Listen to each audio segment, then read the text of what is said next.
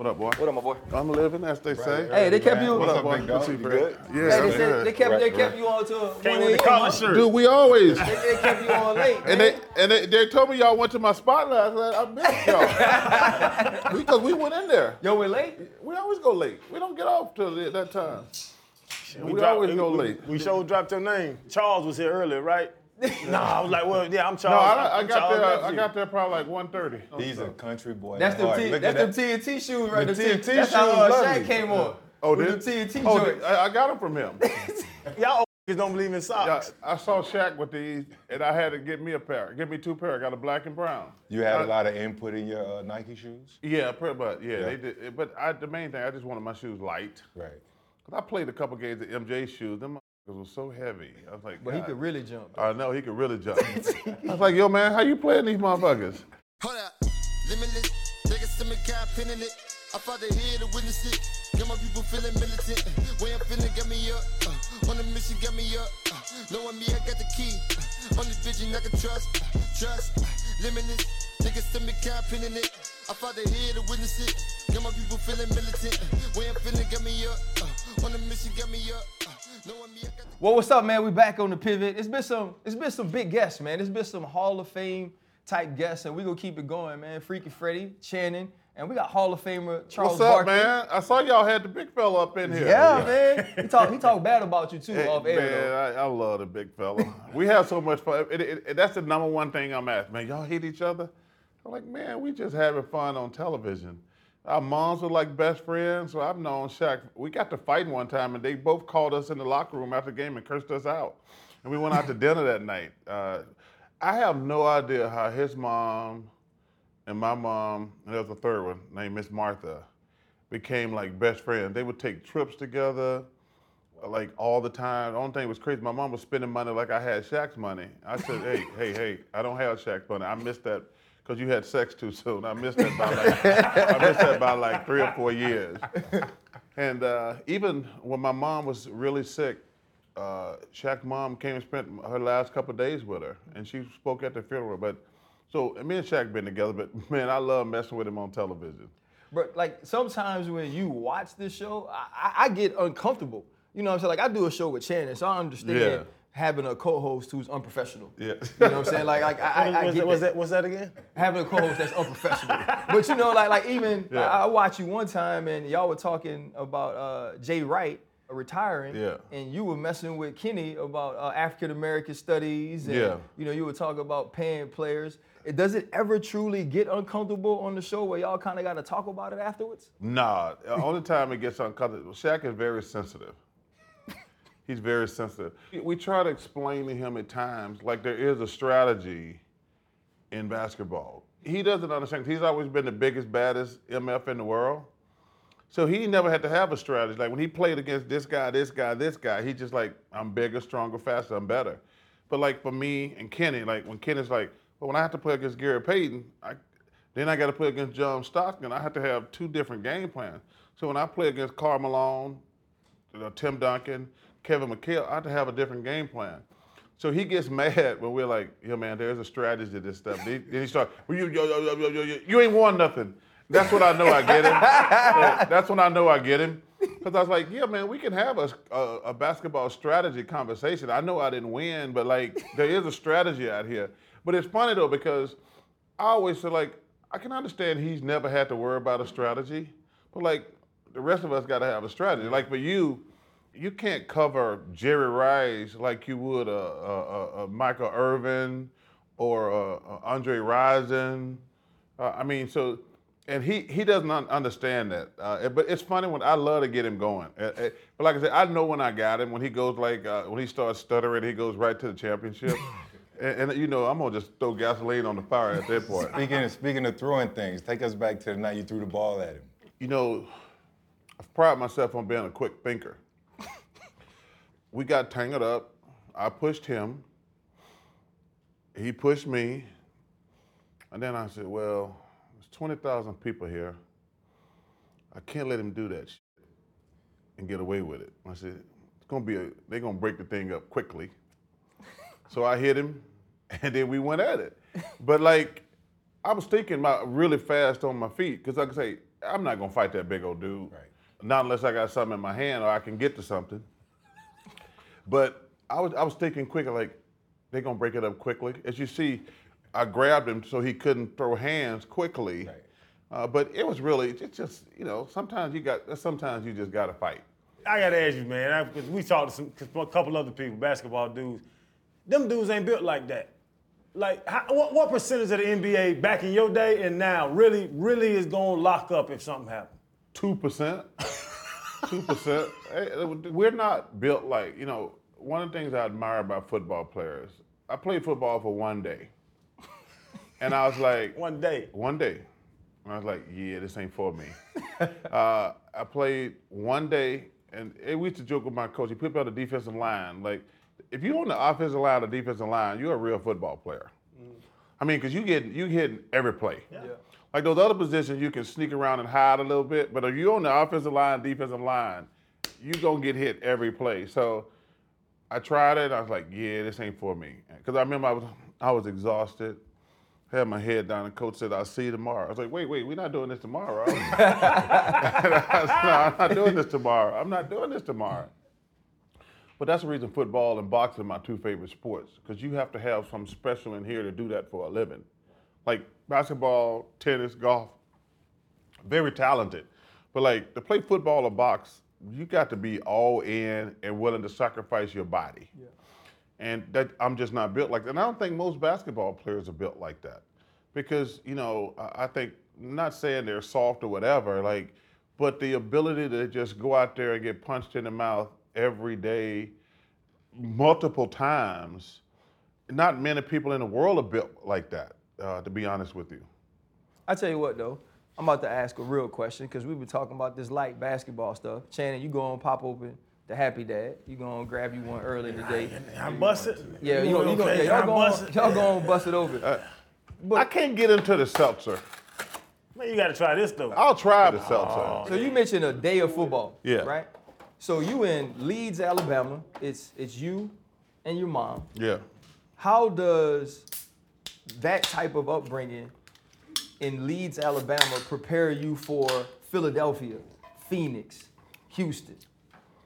Uh, nothing can prepare you for Philadelphia. Nothing. No, I- you know, Philadelphia is a great city. It's a great sports town. But man, if you're not playing well, it's really not a great place to be. They always have treated me great, but I played with guys they didn't treat good, and it's tough. Growing up, it was my mother, my grandmother, and me and three brothers. Okay. and two of my brothers have died my mother my grandmother and my dad they all gone so just me and one brother left but you know poor people don't know they're poor so i didn't realize we were poor until later but i think the best thing about growing up in my hometown is a couple thousand people you know there was really not a lot of opportunity to get into trouble so you know you, you read on the news where these kids they're out gang banging and doing stupid stuff. We never even worried about that. Like we were like let's just play basketball or, or let's just hang out. Mm-hmm. And so I, I'm thankful for that aspect of my life. But man when i went to philadelphia it was a shock to my system. Because i actually other than a couple sec schools i really had never been out of the south you know, we go to El Baton Rouge, we go to Gainesville, we go to Ole Miss, we go to Starkville, we go to Lexington. That's pretty much the extent of my trips until I got out of college. I go to Philly, and man, it, it was it was a shock to the system. But I was so lucky that I had Moses, Doc, Maurice Cheeks, Andrew Toney, all those guys who not only taught me, Moses is the most important person in my basketball career. Mm. I remember, so I was the number five pick in the draft, and I wasn't getting to play. Uh, me and Moses lived in the same building, and I don't want to get it twisted. He lived in the pit house. I lived like on the sixth floor. he, he was he was he was Moses. You had a one-one. Yeah, yeah. No, he he he had a penthouse. I was on the sixth floor, and I said, Moses, can I come talk to you tonight? He says, sure, sure. I said, Moses, why am I not getting to play? He says, well, son, you're fat and you're lazy. Because you know, Ryan, the truth of the matter was, I was, but I had never, I was able to get by because I was so talented. Because I played at about 300 pounds in college, and so. That's I mean that is the round mound. of Yeah, that was the round mound. That's how I got the name and all those uh, f- food truck and the big dough pizza doughboy guy. I mean, I had a bunch of uh, the wide load from Leeds. I mean, I had a lot of nicknames. That, that ain't get to you? Like, you ain't tighten up after you start getting nicknames about being fat? No, fat no, because I was playing well. Yeah. I mean, I was in school for three years, and I led the SEC in rebounding every year. When I got to Auburn, we had never been to the March Madness, and I got us there in three years. So I was having success. You know, and, and, and Chan, one of the problems with success is you don't really look at your flaws. You just like, I'm having success. I mean, you're 18 years old. You ain't thinking like, hey, I'm like, I must be doing something right. I'm 18 years old. I'm leading SEC in rebounding. Mm-hmm. I led it as a sophomore. I led it as a junior. But I could get by. And when I got to the NBA, you can't get by in the NBA. You have to be in shape in, in pro sports. That's number one thing I tell people. You have to be in shape to play pro sports. And Moses said, hey, if you, you fat and you're lazy, if you want me to help you, I'll help you. And he said something that changed my life. He says, I don't even know what your playing weight should be, but let's just lose 10 pounds. And this is a guy who's already one of the all-time greats. Started spending time with me before practice, after practice. I lost 10 pounds. I get to 290. He's let's lose 10 more. Mm-hmm. 280, 270, 260, 250. I actually got to 240, but I had no strength and energy. He says, I bet your head looked big as hell too at 240. I think my head was shrinking when my, my gut was shrinking. But no, so I got down to 250. He said, 250 is your weight. And at this point, I'm starting. And I tell people, if he had have told me in the beginning I need to lose 50 pounds, that probably would have been overwhelming. yeah. But he said, let's lose 10 pounds. And then, like I say, once I got to 250, I was just just killing people, and, and the rest is history. But if it wasn't for Moses, you know, because I've known guys who've eaten themselves out the league. Yeah. I mean, I, I don't want to call their names. I'm not trying to embarrass anybody, but there's guys I've known eating themselves out of the NBA. But that, that conversation with Moses changed the whole dynamic of my career. I saw you quoted somewhere saying uh, your grandmother gave you hell after the game. She criticized you. My grandmother is the greatest person in my life. Uh, she, she was just amazing, but she used to drive me freaking nuts because she thought she was a, a player coach. and she'd call me after uh, every game and you embarrassing me, boy. You had seven damn rebounds. I'm like, Granny, no, I don't want to hear it. You should never not get double digit rebounds. That's the thing that got you to the NBA. I need double digit rebound every damn night. And you got to understand, my grandmother's crazy. So growing up to make money, she sold alcohol on the weekend.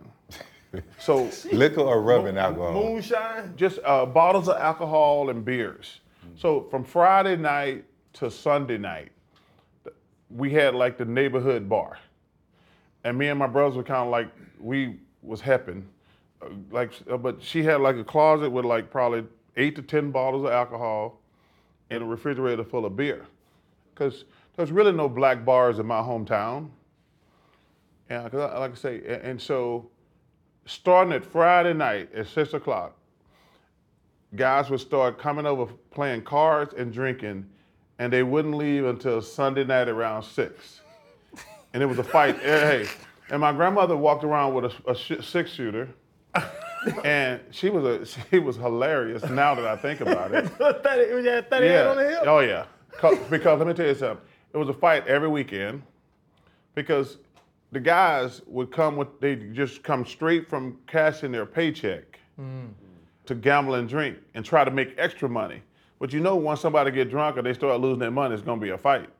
So she always had a gun in, in, in, in her little underwear package, and that was my childhood growing up.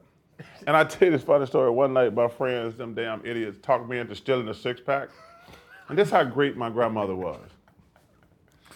So I stuffed a six pack in my pants. Six pack of beer. Yeah, yeah. How old? What kind of pants you had on? I just stuck them in. Them in pants he got on right now? Oh yeah, The extra sharp crease. yeah. Uh, pe- people have been telling me that this these grandpa pants, these creases. I tell, hey, listen, I said, this man, I'm not worried about looking good. I just want to be comfortable. Comfortable. So I stick six pack in my pants, and we in the projects we live kind of like on a, a little side, and all of a sudden I get about 20 yards away from the house, and my grandma said, Charles, bring your ass back here, and I said, oh shit. So I push the beers down, they slide down my legs. and let me tell you something. It's He like, had on them loose draws. uh, and it's- hey, hey, hey, Fred. Them jail I'm, I'm boxes. gonna tell you something that's funny. It's like the Lord said, and it's pavement, and it's like this angle, and it's like the Lord said, I'm gonna make every other sound in the world stop. It's gonna be quiet. Ain't no other. Man, you can hear those beers, roll, beers rolling down there, and I was like, "Damn, I'm cooked." I mean, you could like, it's like there was no other. The Lord said, "There's not gonna be no other sound in the world right now," and all you can hear is beers rolling down the pavement.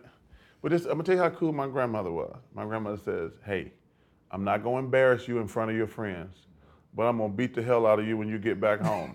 That's still to this day the best cup of beers I've ever had in my life. Hey, the beers came with a price. Hey, boy. hey, that was some Shawshank Redemption beers, Drink boy. them hey, shaking. hey, man, hey, I'm telling you, those are the best two beers. But but that's that's how great my grandmother was, man. She, but she says, hey, I need 10 rebounds a night minimum. In high school, in college, and in NBA. I told I told the worst decision I ever made when I put that damn big old dish in the backyard. I thought I was done with her after college because she came to every home game, her and my mom, and she like she get the stat sheet before the coach did. She was that crazy. but the thing that was funny about it, that's one of the big old dishes that first came out. Yeah. And man, I made the mistake of buying her one, and she started harassing me. And she be calling me with trade opportunities. Hey, you need to, hey, tell the coach he need to get rid of number 12. And I'm like, I'm like, Granny, you're not a general manager. So you're not a general manager. I mean, that, but she be critiquing the hell out of me. It was hilarious. So the big fella mentioned his father being his biggest influence. Yeah. Uh, would you say your grandmother is the voice you heard in back of your head? Yeah, you know, most uh, nights. my grandmother was amazing because she worked in a meat factory during the day, and on the weekend, she was a cosmetologist.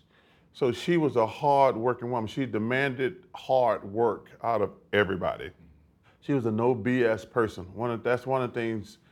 Uh, one of the reasons I, I feel like I've always had a great work ethic is because of her. But like, what I tell you is funny. She used to bring chicken feet home, and you know, if you've ever seen a chicken feet, it's only like it's it's this, but it's like this is the only meat, this little piece right here. So you have to eat like a hundred to get like a full meal. and it was hilarious, but thinking about those growing up. Mm-hmm. But she was just an amazing person. But you talk about your grandmother, man. You you you're very outspoken. You know, it's interesting you say that because every time I hear that, I'm like, No, but the, the question really is, I, I wanted to ask you, or is it more that you're opinionated, or does it tread along the lines of being controversial? Well, you know, it, it has something to do with race, to be honest with you, because I hear that all the time. I'm like, wait, I don't think I'm saying things I don't hear other people say. Right. But I think they throw those code words, outspoken, opinionated, when they're talking about brothers on television. Because I think some of the white guys say some of the exact same thing that I say, and they're considered experts. And I'm like, whoa, hold on a second now. Why do you call me controversial, outspoken? I'm saying the same thing uh, that these other guys are saying, but to me, they use those code words when they're when they're saying stuff like that, and and that that always makes me laugh. I says, I don't think I'm controversial. Like I say, I saw somebody say exactly what I said yesterday, today, but you throw those code words at me, uh, and but I just laugh about it because I like I say, I'm gonna be straight. I'm gonna be a straight shooter. Uh, that's the, that's what's really important. I think because I think television is so powerful. One of my mentors is Mike Wilbon, and we talk about it all the time. He's like a big brother to me. He says, "Man, television is powerful." Uh, when he first got the job at PTI, because he was talking about, "Man, I've been writing for the Washington Post for 25 years, and nobody know who the hell I am." I'm on TV for six months. I can't go to dinner without people want to take pictures and autographs. Right. And I said, man, TV is so powerful. But the problem with television is we got so many guys on television who are full of shit. Like I found out this when I was in Philadelphia. That's how long ago it was. I, you know, a lot of guys, and they're friends of mine. We'd be playing golf, and I'd say, "What are you gonna talk about today on the radio?" They're like, "Blah blah blah blah blah." I says, "Wait, you gonna talk about that? You don't believe that?" He says, "No, I don't believe that." But Charles, these fools gonna call in and argue with me for four hours. Yeah. And I was like, what? He said, Charles, we're, we're trying to get viewers. We ain't, we ain't. Uh, And I just, I said, so when I got my job, I said, not- I, I want to always be authentic and, and truthful because if I say something, I want people to, even if they disagree, because I don't think I'm right all the time, but ain't nobody gonna be able to say, Charles said this to get clicks or whatever. I'm never going to do that, especially being a brother, because it's gonna be few and far between for us. So we, we, we have to really handle our business. And with that standpoint, like, cause I we were talking to the big man, we were talking to Shaq. Yeah. And I say stuff all the time, get me in. And I said trouble. Yeah. He was like, "What is trouble?" He was like, "Did you lose your job? Did you get fired? Did you did you lose money? Did you Yeah. did your wife leave you?" And I was like, "No." He's like, "So what's trouble?" In your mind, with you being controversial or whatever the words they use when when a black man speaks his mind, Yeah. what's that threshold? Like, wh- where is that threshold hit where you know you can't go past that? Well, that's a great question. I don't know that yet because I don't worry about that. Like, if I say something that I want to say, I'm willing to take all the heat and smoke for it. I always have a plan. Like people say, well, Charles will say anything. I said, well, first of all, I always got a plan. Because if there's some that I want to have a conversation about, I'll throw gasoline on the fire and get people talking about it. Mm. So, because I think our job is to make people think. I do. When I like, I want people to think for themselves. I mean, uh, especially when it's a serious issue. Don't just stick with your own tribe and don't try to be a right fighter. I want you to no, think about what you think about it, A- and then we can have an honest, fair conversation. That's all I try to do. I mean, because like I said, I don't think I'm right all the time, but with the platform that I have, I'm like, I want people to think and talk, and, and then at the end of the day, if we say we disagree, I'm cool with that. One thing I always tell people too, country dumb. I'm from the Bible Belt. I'm from Atlanta. You from Alabama. Yeah. You know what I'm saying? And you have a certain accent, and people mess with you about how you say words. People Yeah. mess with me all the time how country I am.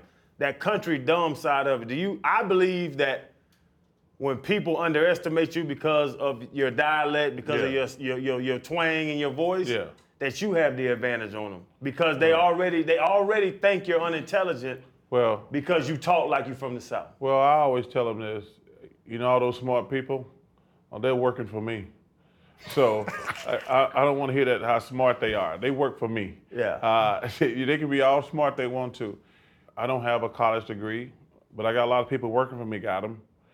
I think it's an insult to people when you try to think you're smarter than they are, uh, because they might be better at something than you. Like, am I a lawyer? No. Uh, am I a doctor? No. But they can't diagram a, a play. They don't know what a cover two is, a zero blitz, and things like that you guys know. I mean, you just have to be good at what you're good at. Like if they sit, I I guarantee you, you you sit me down with a doctor or a lawyer. I says, what's this? What they do? What's that defense they're running? Uh, how, what did he just do on that pick and roll? They're gonna be like, I don't know. But these sick men in the operating room, I don't know what the hell they're doing. I never underestimate somebody's smartness. Like, I don't know how to fix shit around the house. But I can make a phone call and get somebody over there. But I don't know. Like, Yo, man, I can get you some rebounds, but I don't know how to fix stuff. Yeah. So I think just because you a carpenter, electrician, plumber, that don't mean you're dumb. That means you're better at, at that skill, mm-hmm. that mindset. Your skill set. But yeah, but it, like I say, I always laugh when people get new stuff for Christmas and they're like, "We need to put this together." I said, "No, we're gonna get somebody to put that shit together." Uh, 'cause they- I'm not. I know. I'm, I'm not just gonna mess around and get somebody killed putting something together. I said, "No, we got, we're gonna get somebody to put that together." You don't do nothing? No, Light nothing. bulbs. I know how to change a light bulb. When you Anybody get on the ladder and get the get the tall. I know your house got them 15 foot ceilings. You get up there, No, I don't do that. you hire somebody. Uh, yeah, You Why get on the not? I, ladder. I don't want to get hurt, man. You um, I don't want to get hurt. you mentioned earlier uh, that you think race sometimes comes into play with the way that analysts or anybody who has a voice gets an opportunity to speak on TV, the way that they're spoken about, or even when we're talking about athletes. Yes. When in hockey you can fight all the damn time Yeah. and it's cool, but if a basketball player starts to push and he has tattoos and he's black with cornrows, Yeah. he's a thug. Yes. But also too, at least I feel in our positions that we have, race plays a part in our responsibility.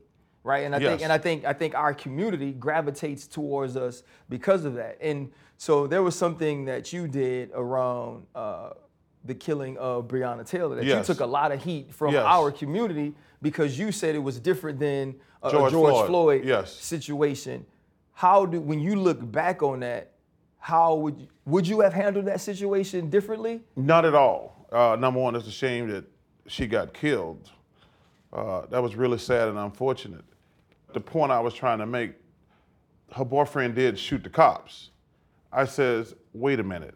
Number one, I'm sorry the young lady got killed, but you can't compare that to the murder of George Floyd. Those are two different animals.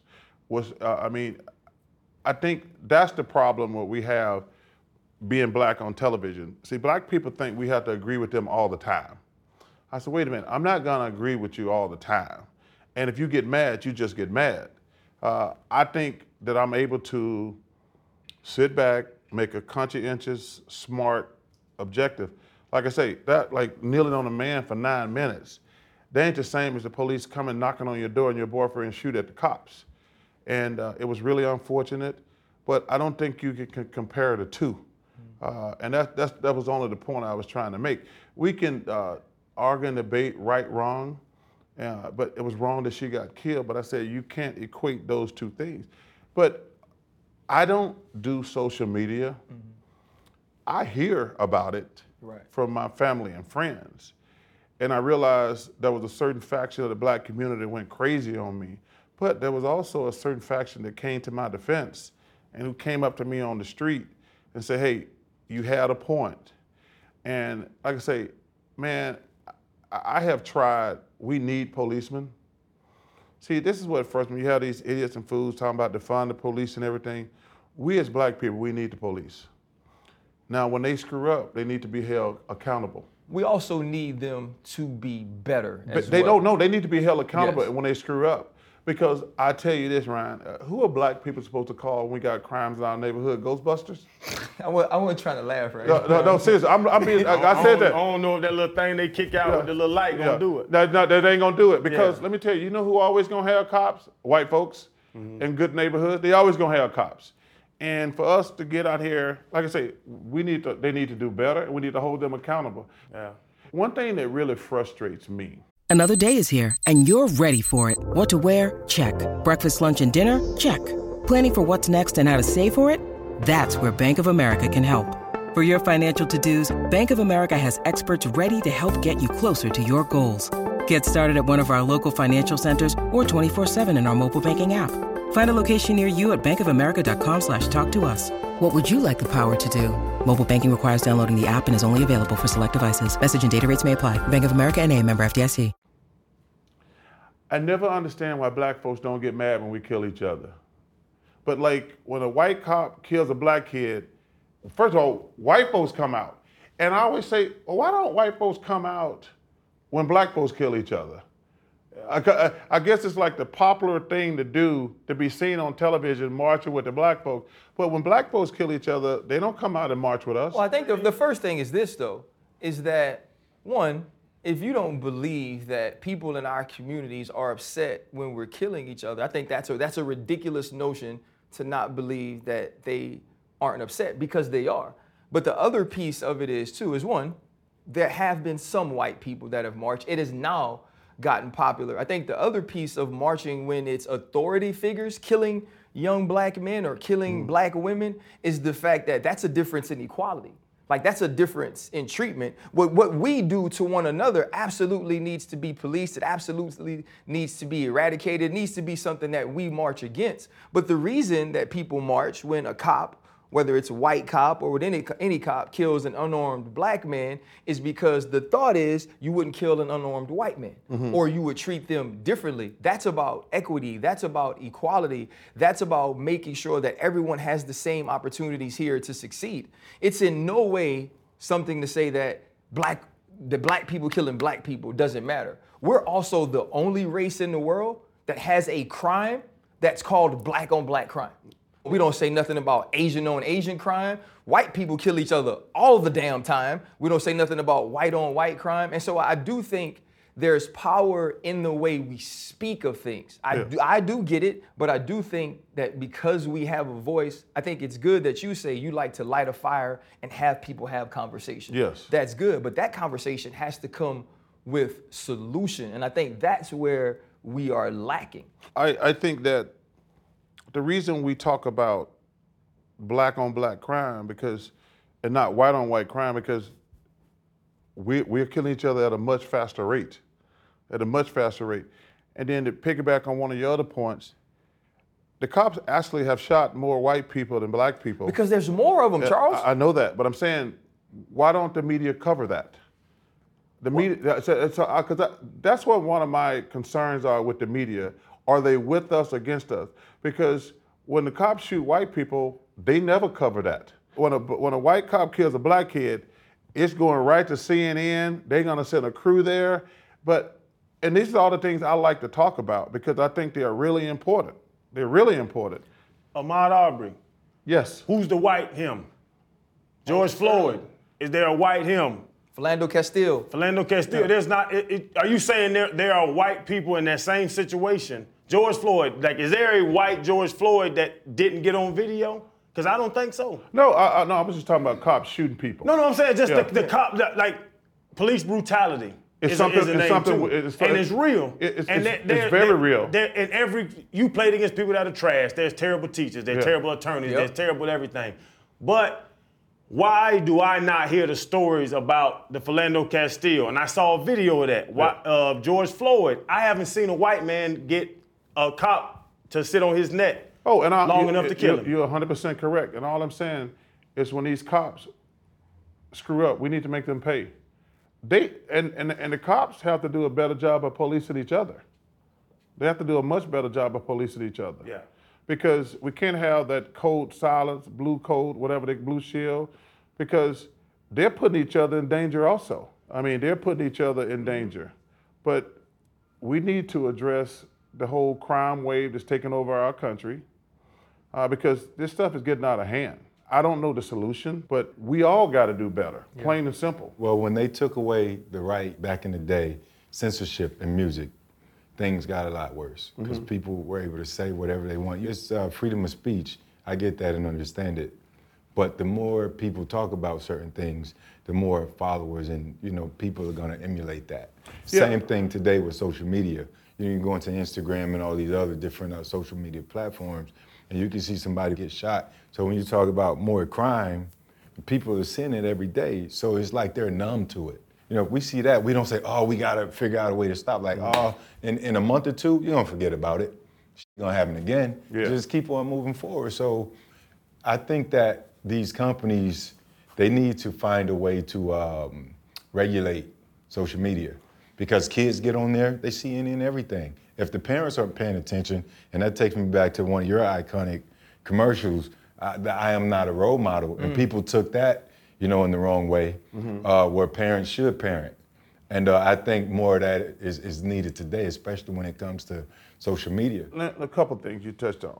Uh, first of all, you know I do no social media, so I think those people fucking idiots. That's just me. um, I've been offered millions of dollars to do social media. I'm like, not a chance in the world. Because number one, I don't want those people having access to me. Because I never understand what kind of loser has to make a comment on something. Like when I'm living my life, trying to be successful and do my thing, I never like, well, let me comment on this and say something rude or asinine. Like, so, and I was like, why would I want to talk to those people? And I'm pretty sure a lot of them are really good people, but I don't want to expose myself to the idiots and the fools and the jackasses. So I, I will never do social media. The second part, so I was concerned about black kids uh, when I would go speak at schools. So I went to Nike, I think it was 1989. I said, I'm concerned about these black kids. And they're like, what do you mean? I said, I think they think they can only be jocks and entertainers. That was your Sports Illustrated cover. Yeah, I remember says, that. I says, I don't think they think they can be doctors, lawyers, engineers, teachers, firemen, police, and things like that. And Nike says, I don't think that's a good idea. I says, let me tell you something. It's not a good idea. It's a great idea. And I said, I want to make this commercial. They're like, hey, you do it, we'll do it. So I did it. And what's really cool, Nike came to me like a year later and says, hey, we got to tell you, we were 100% wrong. Like 90% of our letters supported you. But what's interesting about it, so when you're in the NBA, you go speak at a lot of schools. And, and, and we have a lot of segregated schools in this country. So what was frustrating to me when I would go to the white schools, I always said, well, what do you want to do? And they he said, well, I want to be a doctor. I want to be a lawyer. I want to be a teacher, engineer, blah, blah, blah. But when I was going to the black schools, I was like, well, I want to play in the NBA. I want to play in the NFL. I'm like, oh, I said, I think these kids are brainwashed thinking they can only play sports. So that goes back to the fire I was starting about. I knew when the firm commercial first came out, the media, which they're jackasses, they were gonna jump on me. Charles, you part of the media. Yeah, but but but I never. yeah, I know. hey, That was the first thing I thought. thought. but but but I really feel like I'm a good part of the media because I don't have a hidden agenda. Yeah. I'll give you an example one time. So I'm playing for the 76ers, and my coach is Paul Westphal, and he says to me, "Hey, because I'm it's uh, it's my team. I'm the leader." He says, "I'm gonna bring in a friend on the plane. If there's anything happen, I need you to handle it." I said, "Coach, I got your back." So we're in the back of the plane playing cards, and then I forget who it was. Says, "Oh hell no!" I said, "What's going on?" He says, "Rush Limbaugh's in this mother." And I said, "What?" And so they, they like they look at me like, "You need to go talk to that mother." and I was like, Ugh, "All right, it's my team. I'm the leader." So I go up there. I said, "Rush, the brothers." We're a little unhappy, so can I, I need to talk to you. I said, I'm not gonna be confrontational. I want you to explain yourself, blah, blah, blah, blah, blah. And we ended up talking and actually became cordial. And he said to me, he says, Charles, I don't believe half the shit I say on radio or TV. He says, it's all a scheme, it's all a game. Mm. That, and I started thinking back, going back to Philadelphia when they told me, like, yo, man, our job is to get y'all to call in and argue on the radio for four hours. Mm-hmm. A- And when Rush said that to me, he said, Yeah, man, I'm just playing a character on television. Wow. Yeah. And I was like, So we're all part of a game that we don't even know we're in? Yeah. Because let's get one straight the Democrats and the Republicans are both full of shit. And they said that you got to pick a team, you got to pick a team. But what's the, what, what does the team actually do for you? Absolutely nothing. I voted Democratic my entire life my entire life. And I'm starting to think like, man, everybody in my hometown is still poor. Yeah. Uh, man, all the black neighborhoods are still poor. They all go to schools, and we've been voted Democratic for 59 years. I've been on the earth. And then I was like, at least the Republicans, they just gonna take care of the rich folks.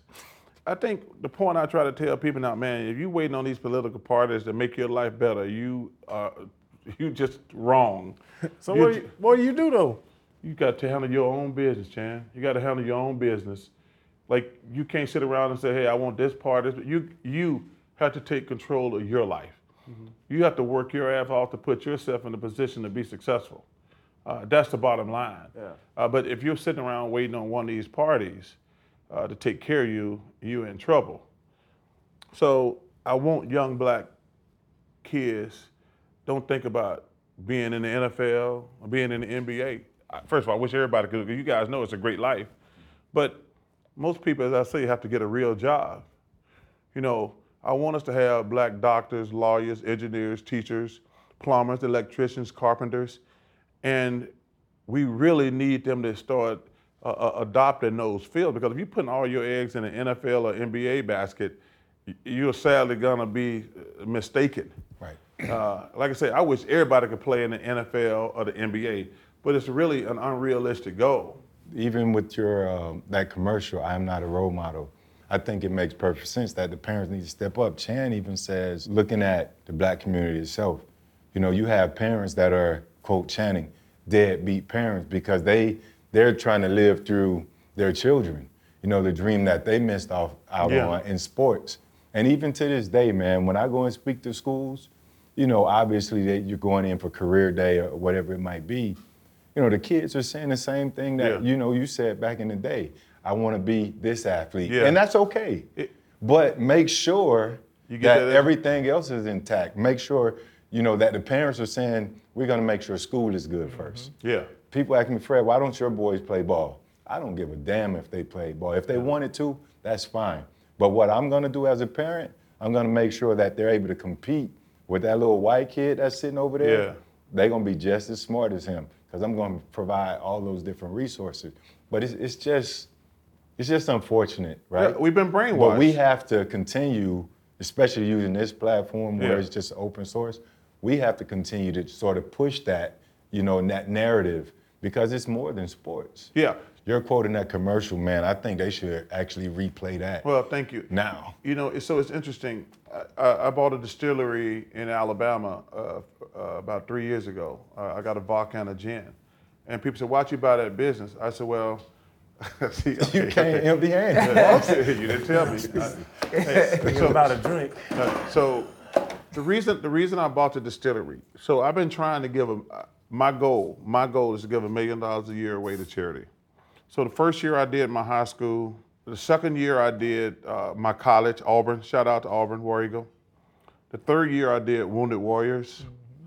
And the last five years I've did five historically black colleges. Uh, two here in Atlanta, Morehouse and Car- uh, Clark, and three uh, in Alabama, uh, Tuskegee, Miles, and Alabama A&M. And when I go speak to those kids, we never talk about sports. I said, guys, we're never gonna talk about sports. I want y'all to be doctors, lawyers, engineers, things like that. I says, we have been brainwashed by the system because the only black people they see are famous blacks who are great at sports or Entertainment. entertainment. Mm-hmm. I said, y'all do know we got black doctors and lawyers and engineers and teachers and things like that. So that's the, and I love your point. We got to be better parents. Like my daughter, I think she used to hate me because I was like, uh, hey, I'm getting your ass ready for the world. I want you to be the strongest, most beautiful, smart black woman in the world. And I said, I don't want them to ever say you got a job because you're Charles Barkley's daughter. You're gonna have to be harder. There's a hey, and I don't want to hear about the double standard. Every black person know there's a double standard. I don't. You don't get to screw up and say there's a double standard. So I said, you're gonna read every day for a half an hour. I don't care what you read. And I remember the first time we celebrated MLK Day uh, in Arizona because they came late to the party. and I says, you know who Dr. Martin Luther King is? She said, yeah. I says, well, what do you know about him? I said, well, he did a lot of great things for black people, blah, blah, blah. Said, oh, oh, hell no. Oh, hell no. I said, you ain't gonna get no day off. And I says, you write me a damn report on his birthday, on his holiday every year. Tell me something different. You ain't gonna get to use the same paper. And I said, I, I want her to know about him, Malcolm X, Muhammad Ali, Bill Russell, Nelson Mandela. I always wanted her to know about people who put all of us in a position to be successful, uh, because I think it's really, really important to know your past. Because I tell people, man, as a black person today, we ain't really been through no shit. Like, I can't imagine what it's like, like Bill Russell, Ali, and those guys. I can't even imagine the shit that they had to go through. Like, yeah, I'm from Alabama. I've been called a few times. I'm like, hey, hello. like, like, okay, no big deal. You can't say hello. Hey, that's me. You- Uh, no, no, I'm just saying, like, that ain't no big deal to me. Yeah. You know, growing up in Alabama, I've seen some stuff. Yeah. But like, I ain't really been through no like some stuff that the older brothers had to go through. Yeah, Like, yeah. ain't nobody ever said, Charles, you can't stay at my hotel.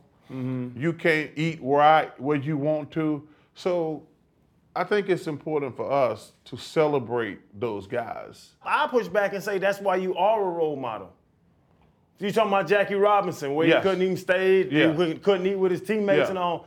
And that's why, and I understand the message you were portraying when I'm not a role model. Yeah.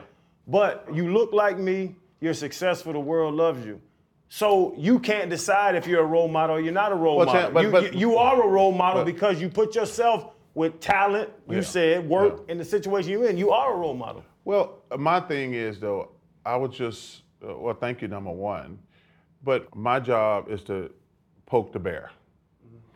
But I, I want to use my power in a really good way. Like I love writing a check uh, for a million dollars to a historically black college. I know so many kids gonna go to college. It's a really good feeling. You know, I love, uh, you know, in my high school, a lot of those black kids can't go to college without my help. And in my scholarship at Auburn, their number one job is to recruit black students. So we need to get the black student population up at Auburn. You know, we have close to 30,000 students, and I think we got like one to two percent of black students.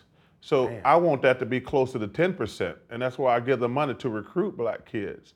Uh, but I I need this platform to do what I want to do, because you can have all the good intentions you want, but black people need economic opportunity. You know that that's what they need, and that's my number one objective uh, is give them economic opportunity, and that comes with education, and that's a really important thing for me. We're in an environment, you know, you're not on social media, but we're in an environment where you have the the influencers.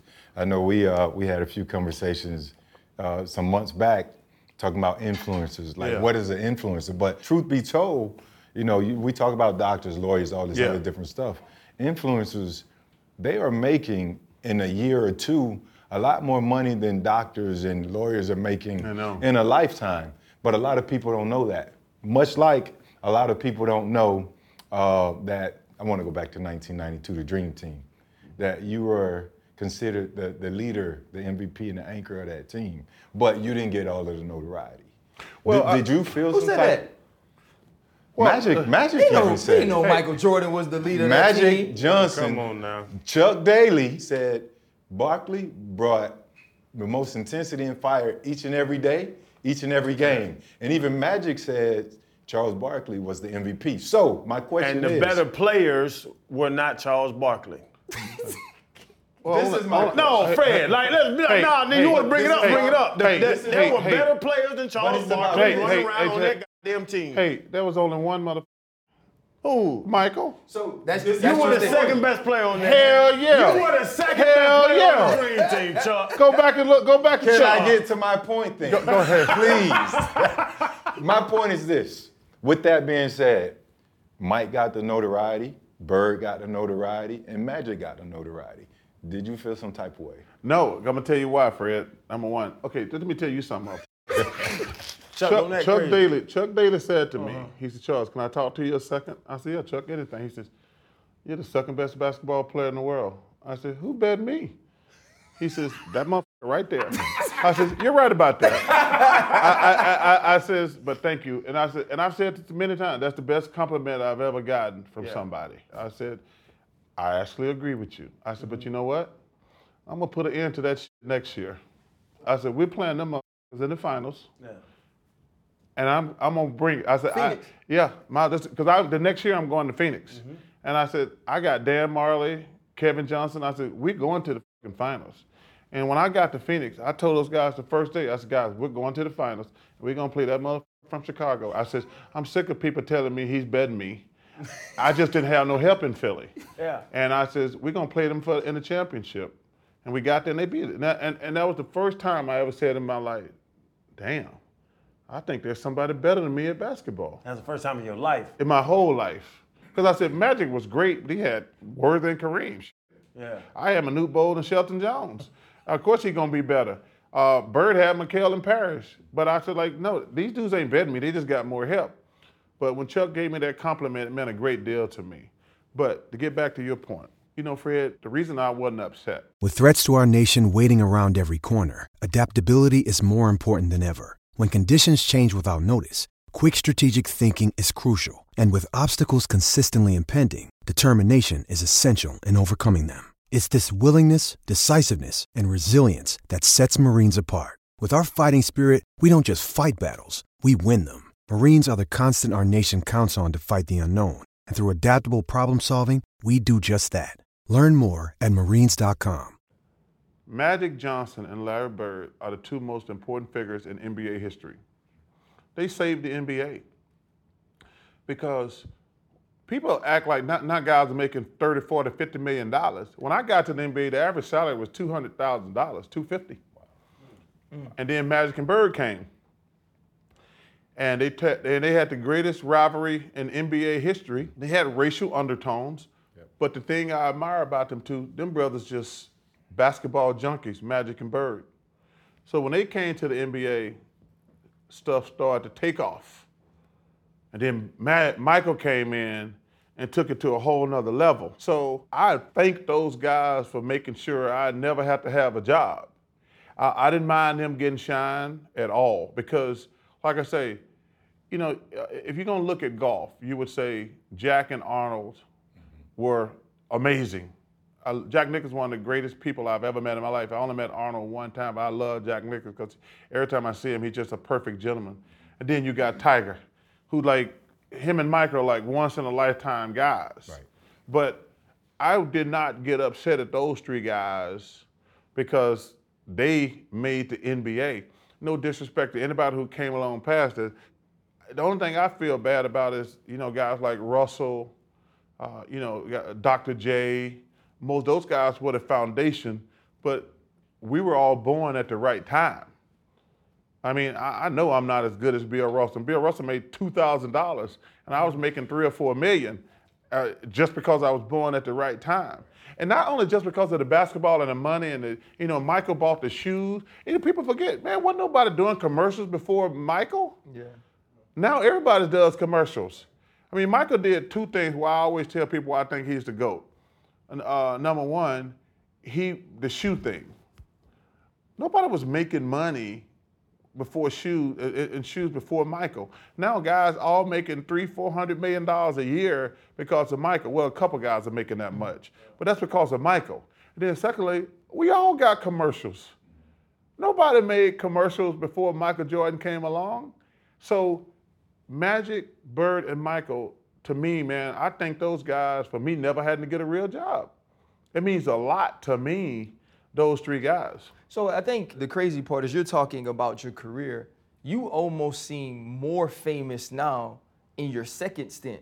I mean, we had Ric Flair on here, and he couldn't help but talk about how much he loves Charles Barkley, and, and that's my friend, and all of these things. And where are you now in retirement? Because you say you're not going to die on TV next to Yeah. Shaq, right? And what are You're your gonna die on now? TV next to Shaq. Yeah. No, you know That's what's gonna happen, you know, Charles. You're gonna die right there on TV. I, I got on the set. I got two years left on my contract, and I think that's gonna be it for me.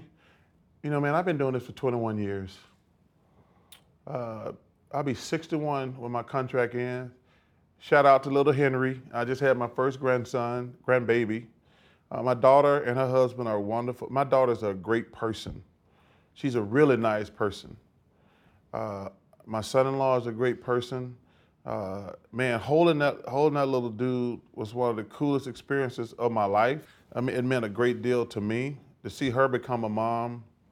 But I just feel the need.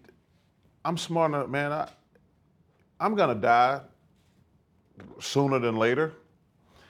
And I wanted to, not that I haven't enjoyed my life. I had the most amazing life a person could have. But I want to just go play golf and fish and travel the world. And listen, if I ain't got enough money by now, I'm an idiot anyway. Yeah. You know, because I played 16 years in the NBA.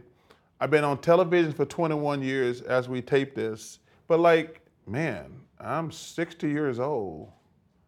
Like, I'm closer to the end than the beginning. Right. So do you want to work or you want to travel and have fun and don't have nothing to do? I mean, and, and that's the way I'm leaning. But I, but I got two years before I have to make a decision. But to that point, you you 59 now. You gonna about to be 60. Yes. You ain't got no woman. You ain't. Does the like? Does the man still work? I knew it was coming, dog. you still stroking chop? Man, I've been married for 34 years. And uh, I have learned a lot. Positions. no, I wish, you know, I wish I could have been a better husband. I wish I could have been a better father. There's a lot of give and takes in this in, fame. Mm-hmm. Fame is hard, man. It's for it's like you always got something to do. Yeah. When you're playing, you really got stuff to do. And now I really got stuff to do because I'm traveling all the time. And that's one of the reasons. Like, I don't I get on the plane twice a week to fly. And I'm like, man, you want to? How much longer you want to get on this plane uh, every week at six o'clock in the morning? So I, I'm just at a point in my life. I'm like, yo, man, enjoy it, because you know, because people talk to me about the championship and things like that. I always laugh. I'm like, wait a minute, hold on a second. You want me? First of all, I want to win the championship. But I'm trying to figure just because a couple assholes on television say, well, he never won a championship. I'm like, wait, when did it become an individual thing? Mm-hmm. It makes a good soundbite on television, but I didn't realize I didn't realize I was playing golf and tennis. You know, like, and, and I don't want to poo-poo on anybody's parade, but like, let's take Matthew Stafford. He's been a, a good quarterback in Detroit Yep. for 12 years, I think. And then he goes to a really good team and wins the Super Bowl. And I'm like, yeah, if I could have went to a real good team, I would have won the championship too. And if Michael Jordan It, uh, was uh, gone. uh, uh, uh, no, I, I got my shot at him. I, I, I, I- listen. I met him at the OK Corral. I was good with that. And then I had another couple chances. It wasn't OK Corral for you. It was I, I was the guy who got the killed at the OK Corral. Corral. I, I was the guy who got killed at the OK Corral. But you know, listen, man. All you want to do is say, um, "I got my shot." Yeah. You know, I got my shot, and that's all you can ask for. But like this notion that when some guys say, "Well, you didn't win the championship," I'm like, "Yeah, it's not. A, you know, it's not an individual thing." Yeah. But man, I, I gave it all I had. I mean, I did the best that I could, and I sleep good at night uh, about what I accomplished in sports because nobody thought I was going to be any good. Yeah. I mean, that's the, that's the shit that makes me laugh. Like when I was coming out of high school, I had like five letters. I don't even think nobody out of the state of Alabama wanted me. I mean, um, I tell you, we always joke around like Shaq and Kenny were both McDonald's All Americans. I said, well, why ate at McDonald's? that, that's the closest I came. Like, I think coming out of high school, I was the number five ranked player in the state. And the my, state? In the whole state. And, and first of all, I was clearly I had better careers than any of those other guys. But I got penalized because I was in a small town. But nobody was recruiting me but the, the schools in Alabama. Uh, and then when I got to the NBA, they're like, well, he's only a six-five power forward. He'll never be successful. And then 11 All Star games later, uh, I think I see that stat. There's only three guys in the history of basketball that's got 20,000 points, 10,000 rebounds, and 4,000 assists. Man, I, I'm happy with my career. I, Yeah. was, I was blessed to play for 16 years. Uh, so I got really got no complaints about my life. Yeah. You were the you were the what the the mound round, Round mound, mound, Yeah. rebound. and doughboy, but all Yeah, wanna I say, was hey, asking about if you was the, if you was the mound round the, You know what he yeah. cares about. the mound round the tearing the coochie up. Nah, nah, See, I- he's trying to go. He's trying to pivot back to that question because you ducked the question. You ducked the no. question, Yeah, you Chuck. ducked the question. You better enjoy them seven minutes, brother. That's all I can tell you. Man, we appreciate you, No, man. no problem. Thank you so Hey, much. Enjoy them seven minutes, brother. hey, He got more. hey, hey, seven minutes. That's all I got. Yeah. It's gonna be a gonna be a hard, aggressive seven minutes. Hey, num- that's you the number can't. of You, you're the only six four rebound champ on the planet. Yeah, ever. yeah. I, that's one of my. Uh, the, the shortest guy to lead the league in rebounds. One of my. Uh, you know, it's one of my coolest. You know, I tell people um, when I look at some of my things, I says this is getting my my high school had never made it to the state tournament. That was a big deal for me. My college had never made it to March Madness. Getting them there for the first time was a big deal to me.